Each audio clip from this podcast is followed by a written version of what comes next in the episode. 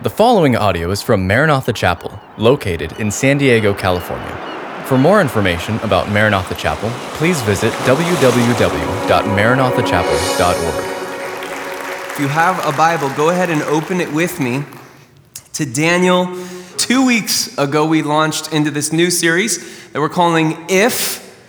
And it's this idea what if, what if there's more to God than what we've settled for? And so we be- began or kicked off our series by uh, considering the verse that says, If God is for us, then who can be against us?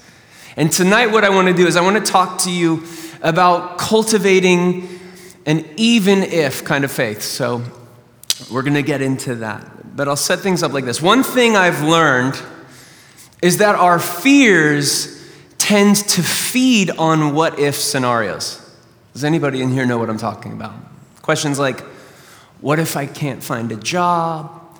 What if the economy doesn't bounce back? What if I show up to the party and that person's wearing the exact same thing that I chose to wear? What if I get the virus? What if the relationship I'm in doesn't work out? And then, of course, the biggest concern on everyone's mind during the pandemic what if we run out of toilet paper? Amen?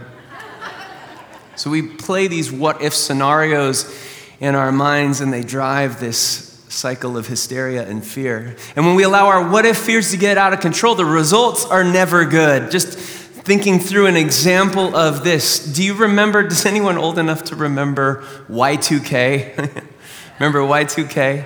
And all the fear that surrounded that. For those of you who are younger, you weren't around for Y2K. Y2K, the year 2000 is what that stands for. And there were all of these pundits and prognosticators and experts that were predicting basically the demise of civilization. Why? Because the fear was that the computer systems that basically run our world wouldn't be able to roll over after 123199 and that they wouldn't be able to roll over to 1100. And so everyone waited on New Year's Eve with bated breath. Is the world about to collapse? And then Nothing happened, of course. And that might be the worst thing about feeding into all of our what if fears, right? Like most of the stuff that we spend so much time worrying about never even happens. There was a guy 500 years ago named Michael de Montaigne, and he said it really well. He said this My life has been filled with terrible misfortune, most of which never even happened. You get what that means, right? He's saying our fears, most of them are irrational in nature the chances of the thing that we're afraid of actually happening is usually pretty low. There were some researchers who did a study on this, and they found out that 85% of the stuff that we spend our time worrying about never even happens. Of course, many of us are sitting here thinking about, well, what about that 15% that does actually happen? Well, with that 15%, uh, the vast majority of them, when they faced their worst fears, found that they could handle the difficulties better than expected or that they learned from them. They were better off because of them. Overall, the study concluded that 97% of what we fret, worry, and fear is nothing more than an anxious mind. But you already knew all that. And so, what I want to talk to you about tonight is what about those rare occasions when our worst fears do come to pass? What then? How are we supposed to handle them? And together, what we're going to see through God's word tonight is how we can learn to turn our what if fears into even if faith. Let me say that again. God wants to turn your what if fears into even if faith. Even if faith says, even if my worst fears come true, I know that I don't need to be afraid. Why? Because God is with me and He is for me. Now, there's a classic story in Daniel chapter 3, thank you very much, that we're going to be looking at that highlights for us how to move from this one camp of living in what if fears and being controlled by them into this other camp of being governed by God and allowing an even if faith to dominate our lives. So, I'll set the context of the passage up for us before we jump into it. In 596 BC, King Nebuchadnezzar of Babylon sweeps in and he sacks the city of Jerusalem. The temple is destroyed, thousands of people get killed, and thousands more are carried away as captives into Babylon. The smartest and the brightest of these captives were taken into King Nebuchadnezzar's court where they were trained in the arts of science and mathematics and wisdom and culture. And then they were turned into the king's advisors. The king of Babylon, he was a pretty smart guy. He didn't want to waste all of this great talent. So he brought them in. And among those who were taken into this inner court to be turned into advisors were Daniel and his buddies Shadrach, Meshach, and Abednego. And so that's kind of where we'll pick our story up tonight. Look at verse 1. Excuse me. King Nebuchadnezzar made an image of gold, 60 cubits high and 6 cubits wide, and he set it up on the plain of Dura in the province of Babylon. He then summoned the, the satraps, the prefects, the governors, the advisors, the treasurers, the judges, the magistrates, and all the other provincial officials to come to the dedication of the image he had set up. So the satraps, prefects, governors, advisors, treasurers, judges, magistrates, and all the other provincial officials assembled for the dedication of the image that King Nebuchadnezzar had set up, and they stood before it. Then the herald loudly proclaimed, Nations and people of every language, this is what you are commanded to do. As you hear the sound of the horn, the flute, the zither, what is this, like a Dr. Seuss thing? When you hear the zither, the lyre, the harp, pipe, and all kinds of music, you must fall down and worship the image of gold that King Nebuchadnezzar has set up. Whoever does not fall down and worship will immediately be thrown into a blazing furnace. Therefore, as soon as they heard the sound of the horn, the flute, the zither, the lyre, the harp, and all kinds of music, all the nations and people of every language fell down and worshiped the image of gold that King Nebuchadnezzar had set up. So, this golden statue that Nebuchadnezzar erected would have been quite a sight to see. It was erected in the plains of this particular area called Dura. It was 60 cubits high, that's about 90 feet tall, but it was only about six feet wide. So, it's this really tall, skinny, golden statue that he sets up. And it would have been visible from miles and miles away. And as the sun in the morning bounced and gleamed off of it, it would have looked like it was shining. The fact that the entire thing was made of gold is also significant. You see, 15 years prior to the events being described here in Daniel chapter 3, King Nebuchadnezzar had been troubled by a dream that he had about this statue and it didn't make sense. And so Daniel, the prophet, was brought in and he interpreted the king's dream for him. And he told the king, In your dream, you saw a statue and the head was gold, and then the, the rest of the statue was made of lesser value metals. And Daniel went on to interpret that for the king. He said, the, the head of gold, that's Babylon, and these other metals are successive kingdoms that are going to follow the Babylonian kingdom. And well, Nebuchadnezzar, he grabbed hold of that first part of the dream and he said, I like that. We're the head of gold. Let's forget about all those other kingdoms. He didn't like the idea of being overthrown at any point, and so he just builds this entire statue of gold, no doubt the very statue that he had seen in his dream. And then he commands everyone under his rule to bow down and worship it when the music plays. Now, for obvious reasons, this posed a problem for all the Jews who had been carried away as captives into Babylon. God's law clearly forbade any Jew from worshiping images or idols. In fact, you know how we have the Ten Commandments? The first two deal with this very issue. The first commandment is, You shall have no other gods before me. And the second commandment, in case you didn't get it the first time, is, You shall make no idols or graven images. So this put the Jews obviously in a tight spot. On the one hand, they want to honor God, but on the other hand, the pressure to comply with Nebuchadnezzar's command would have been extremely high. To start with, there was political pressure to comply, to fall in line. Shadrach, Meshach, and Abednego, they were officials in the king's court. That meant they were employees of the Babylonian government. And it would have been easy for them to rationalize this compromise in their life. We should just bow down. I mean, obviously, we can do more good for God eh, with these positions of authority that we've been gifted. So let's not make any waves. This is a new job, and I like the perks, and the benefits are great. Whatever. So there was political pressure to fall in line. There was also cultural pressure to conform, right? There was this music that was playing. It created a party like atmosphere. And I'm sure there were plenty of people out there that were saying things like, What's the big deal? Don't be such a stick in the mud.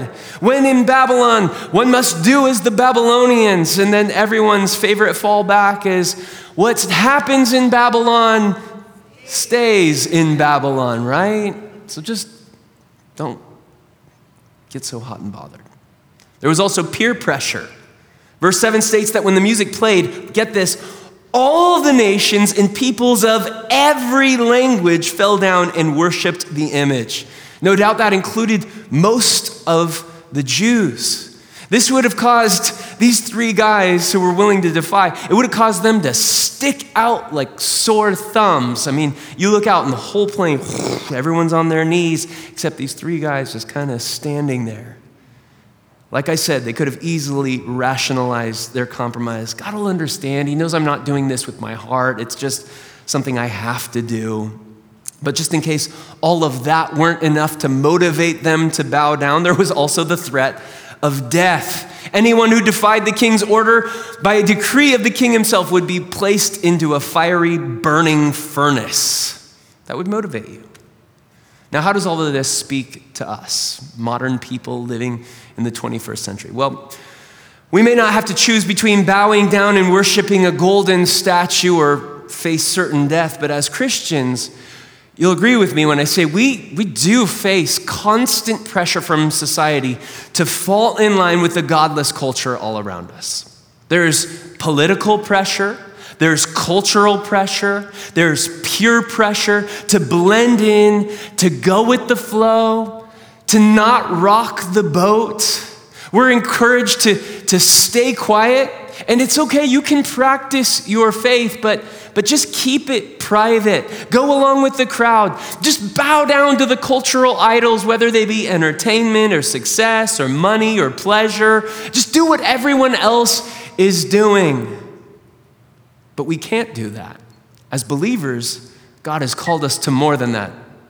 God has called us to, to shine like lights in the midst of a dark world, hasn't He? In his letter to the church in Rome, Paul said it like this, and, and I'm reading out of the Phillips translation. He said, Don't let the world around you squeeze you into its own mold. But let God remold your minds from within so that you may prove in practice that the plan of God for you is good, meets all his demands, and moves forwards or towards the goal of true maturity. Romans 12, 2. I like how that particular translation translates that verse. Don't allow the world to squeeze you into its mold. Doesn't that paint a picture? I mean, the world wants to squeeze you into a particular mold, a particular worldview, you might say. It wants to tell you what to wear, how to speak, what to think, how to behave. It wants you to adopt its worldview. And anyone who dares to stand up or speak out for a biblical worldview or a biblical approach is often labeled a bigot or a Bible thumper or old fashioned, and oftentimes you'll just get canceled. The point I'm trying to make is simply this there are still consequences for daring to stand up and speak out, just like there were back then. You may not be being threatened with a fiery furnace, but you might get fired. Now, there are other parts of the world where the threat is far more severe. We have partners, ministry partners, and in, in places around the world where it's illegal to be a Christian and you will lose your life if they catch you. Places like North Korea and Iran, if you stand up for your faith in, in those countries, then it could easily cost you your life. But, and because of this pressure, the vast majority of people, they just bow. They bow to the pressure, but not all do.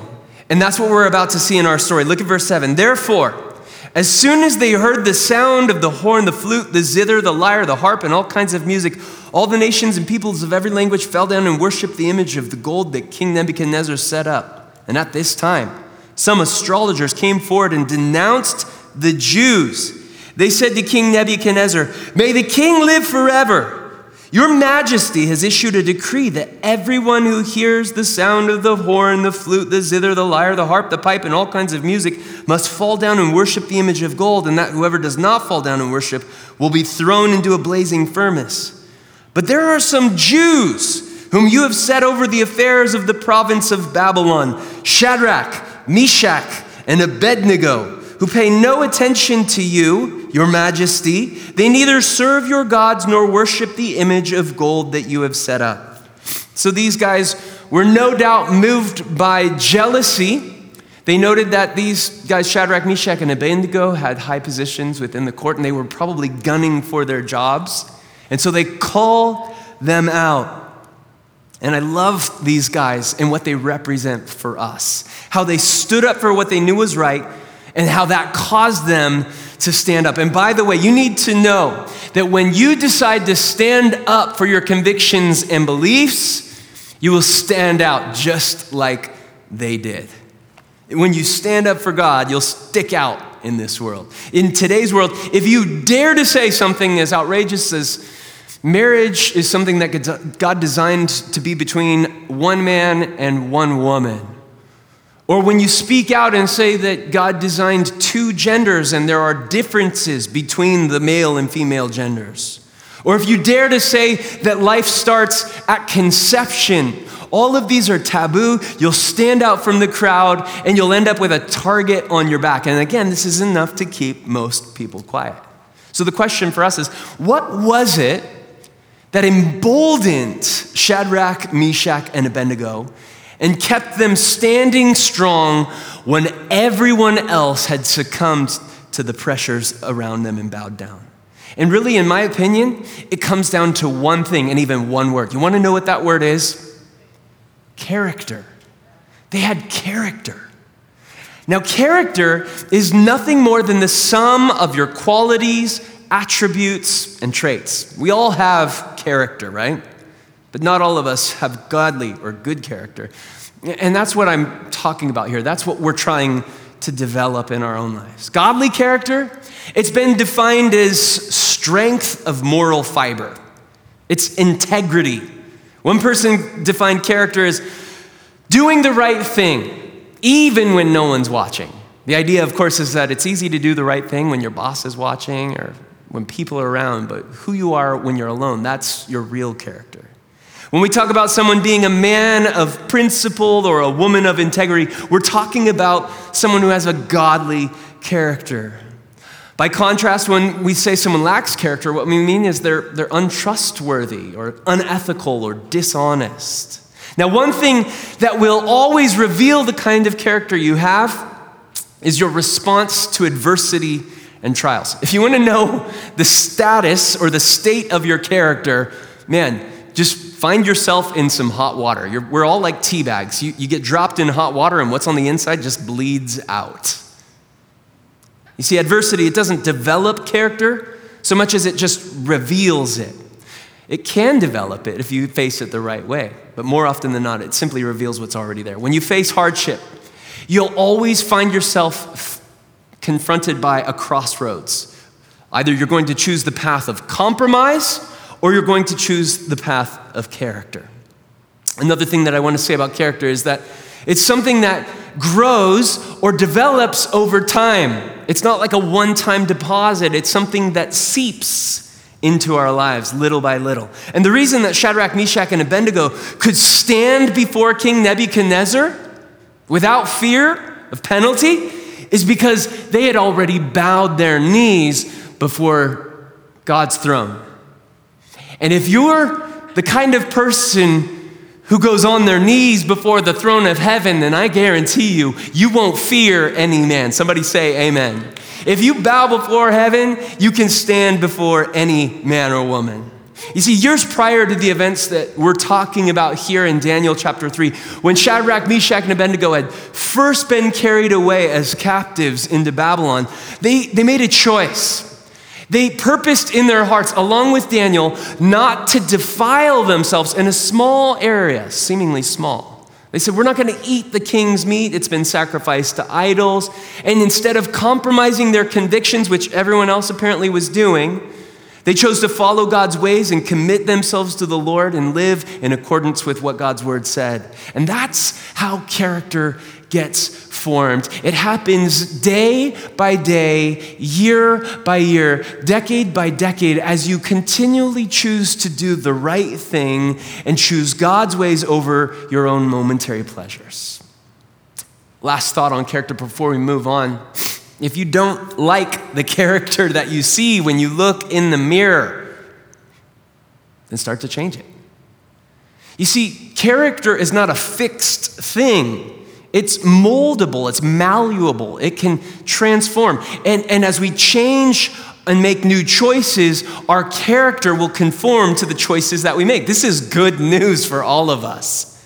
And as we follow Jesus, our character will start to look increasingly like Jesus. We are being conformed, the Bible says, into the image of Christ by the power of the Holy Spirit. And that's good news because when I look at Jesus, I really like what I see.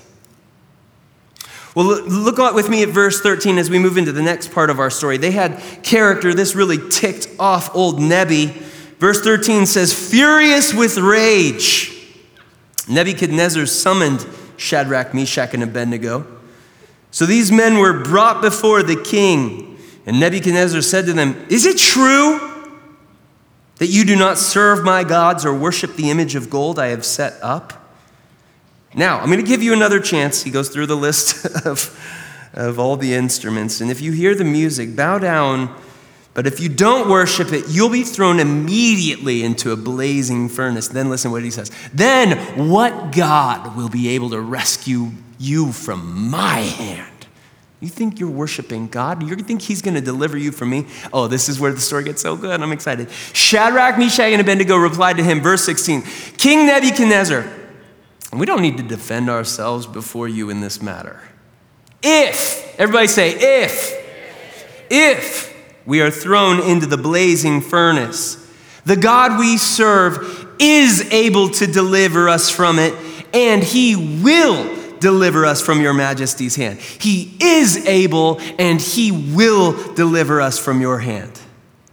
But even if, everybody say, even if, I like how their conviction of faith grows even as they're speaking. They move from if to even if, even if he doesn't, we want you to know, Your Majesty, that we will not serve your gods or worship the image of gold you have set up.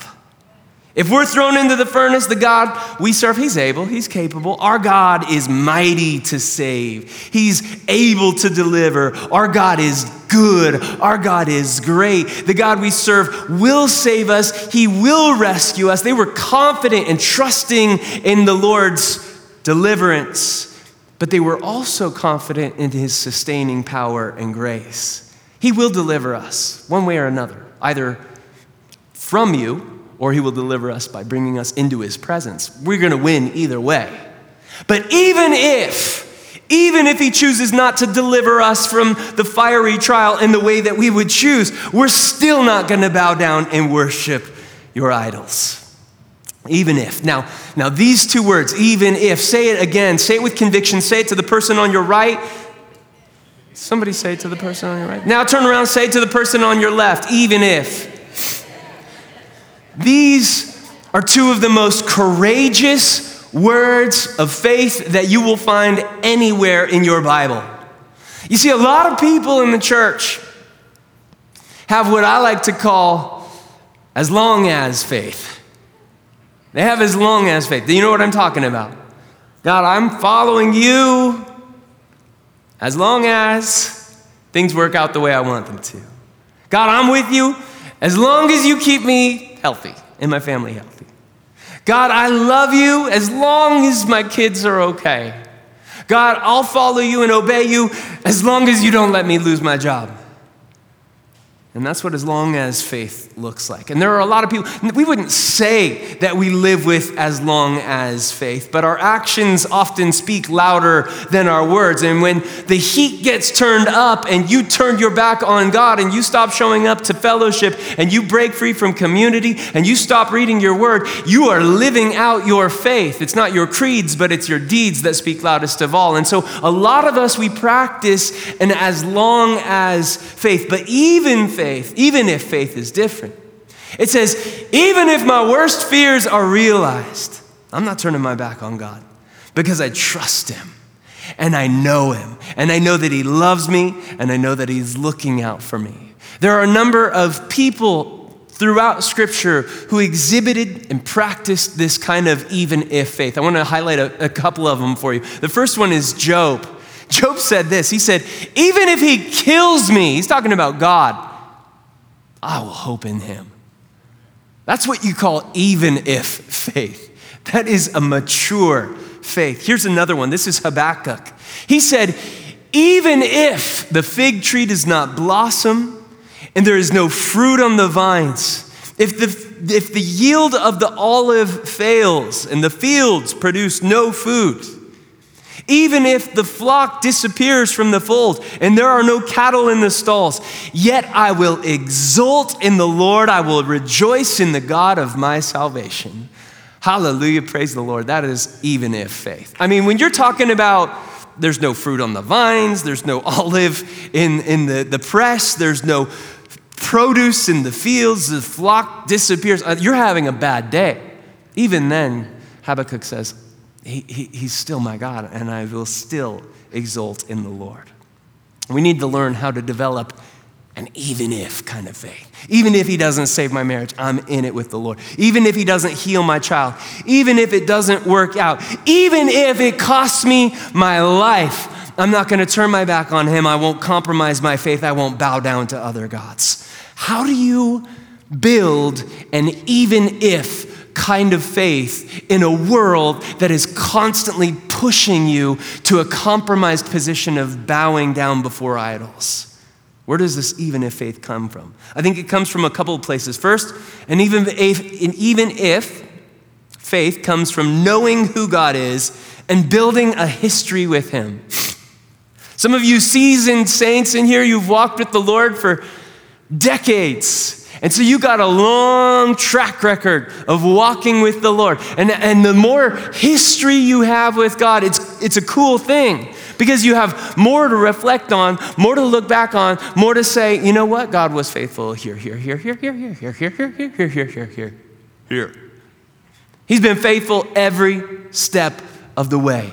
He's been faithful in good times, he's been faithful in bad times. And, and so, as I move into an uncertain future, I can have confidence in Him because He's been faithful 100% of the time in my past.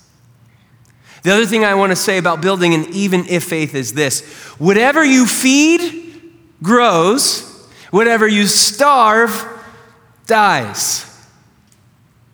Does that make sense? The problem that we have is that we keep feeding our fears and we're starving our faith. We need to flip the script. We need to begin to feed our faith and starve our fears. And when we do that, our fears will become smaller, our God will become bigger. How do you feed your faith? Well, faith comes by hearing and by hearing by the Word of God. So when you open the Word, when you consume the Word, your faith is growing. By the way, congratulations. All of you have been in a spiritual gym tonight. You can all go home and have an extra cookie because you've been working out in the gym of, gymnasium of God's grace. By hearing the word, your faith is growing stronger, but you still got to go out and exercise it. But that's how you grow in even if faith. Now, as the story concludes, we have to, we have to finish this, and I just want to read through it in verses 19 through the end of the chapter. It says Nebuchadnezzar was furious, and his attitude towards Shadrach, Meshach, and Abednego changed. He ordered the furnace heated seven times hotter than usual and commanded some of the strongest soldiers in his army to tie up Shadrach, Meshach, and Abednego and throw them into the blazing furnace. So these men, wearing their robes, trousers, turbans, and other clothes, were bound and thrown into the blazing furnace. The king's command was so urgent and the furnace so hot that the flames of the fire killed the soldiers who took up Shadrach, Meshach, and Abednego. And these three men, firmly tied, fell into the blazing furnace. Then King Nebuchadnezzar leaped to his feet in amazement and asked his advisors, This is so great. Weren't there three men that we tied up and threw into the fire? And they replied, Certainly, Your Majesty. He said, Look, look. I see four men walking around in the fire, unbound and unharmed. And the fourth looks like a son of the gods.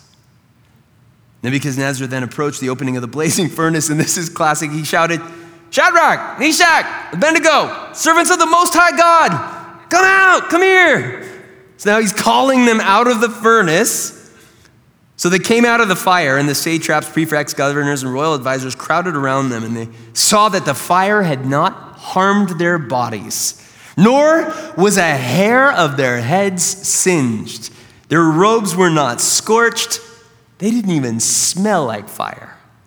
Nebuchadnezzar said, Praise be to the God of Shadrach, Meshach, and Abednego, who has sent his angel and rescued his servants. They trusted in him and defied the king's command and were willing to give up their lives rather than serve or worship any God except their own God. Therefore, I decree that the people of any nation or language who say anything against the God of Shadrach, Meshach, and Abednego be cut into pieces and their houses be turned into piles of rubble, for no other God can save in this way.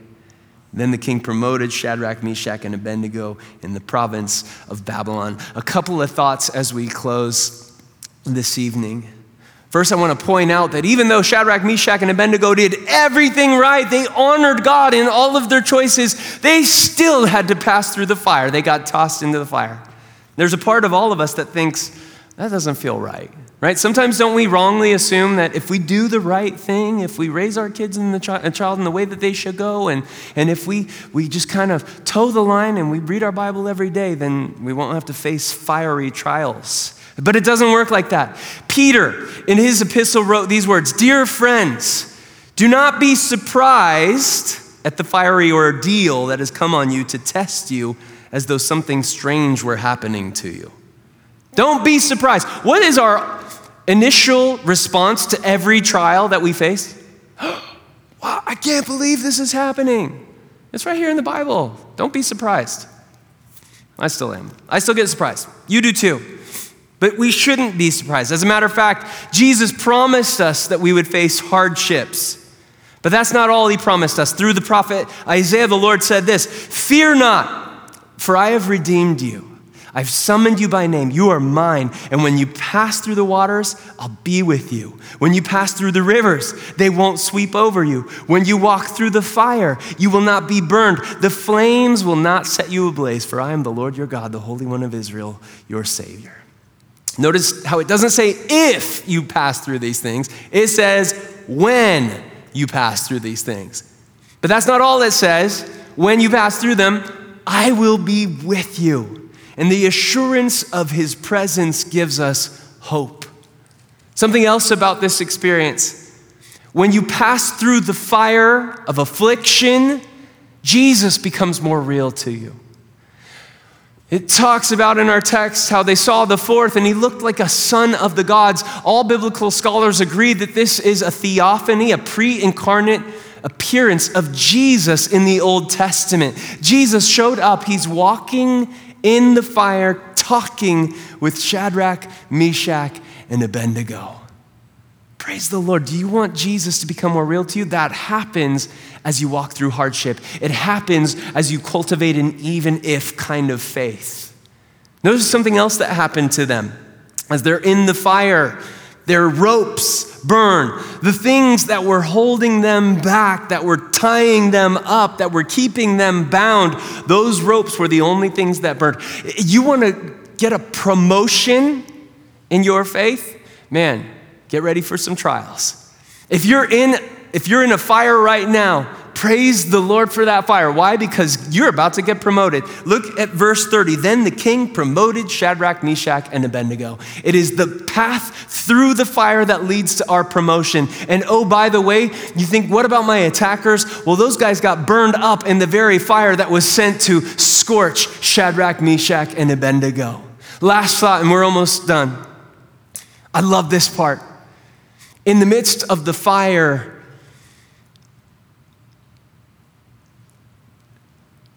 they became evangelists. And it was, it was their fiery trial that gave them a platform to preach their biggest, boldest message. And it led to the conversion of a pagan king named Nebuchadnezzar. Don't waste your fiery trial. God will use it if you'll let Him, if you'll walk through it with an even if kind of faith. There is someone on the outside looking at you as you're in your fire and they're watching you. And it's the way that you respond to the trials of life that is going to lead them to faith.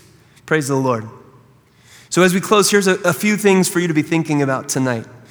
Are there any areas in your life where you have been living with an as long as kind of faith?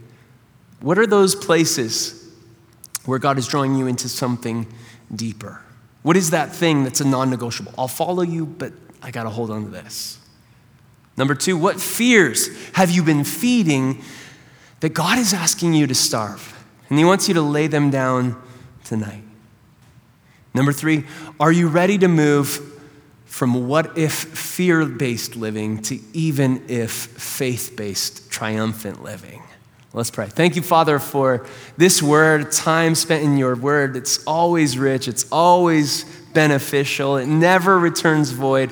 And God, you're here. You showed up as we were worshiping. You're here now, and you're going to meet us again as we continue in worship. And, and, and we'll be, we have the elements of communion for you guys that are up here, and we'll have prayer partners that are available on the wings if you need prayer. And we're also just going to lean into the Lord. We're going to we're going to declare with our lips that our hearts and our lives belong to Jesus. God, we love you. We love you because you first loved us. And we can be saved from the fires of hell because you endured the fiery wrath and indignation of our Heavenly Father that was meant for us, but Jesus, you absorbed that. You took the fire of wrath, God's wrath that was justified and right and godly towards sin, and you took on our sin that we might be robed in your righteousness. And so now this glorious exchange can occur where we can give you our sor- sorrow and you'll give us your joy in return. We can give you our mourning, and you'll give us dancing. We can give you our discouragement, and you'll give us encouragement. We can give you our anxiety, and you'll give us your peace. We can give you our hopelessness and you'll flood our hearts with hope. Jesus, we need you tonight. Whatever trial you're facing, I promise you, your greatest need is more of Jesus tonight. You need to get your eyes off of your problem. You need to get your eyes on the Lord who is enthroned between the cherubim in heaven above. And as you gaze on him, as you feed your faith, your fears will starve to death and you will be caught up into a place of just rapturous glory as you worship your King of Kings and Lord of Lords. Thank you for listening to this podcast from Maranatha Chapel. If you haven't already, please subscribe for weekly messages. Feel free to share this podcast and join us for our midweek revive service held Wednesday evenings. Visit our website at www.maranathachapel.org for more information.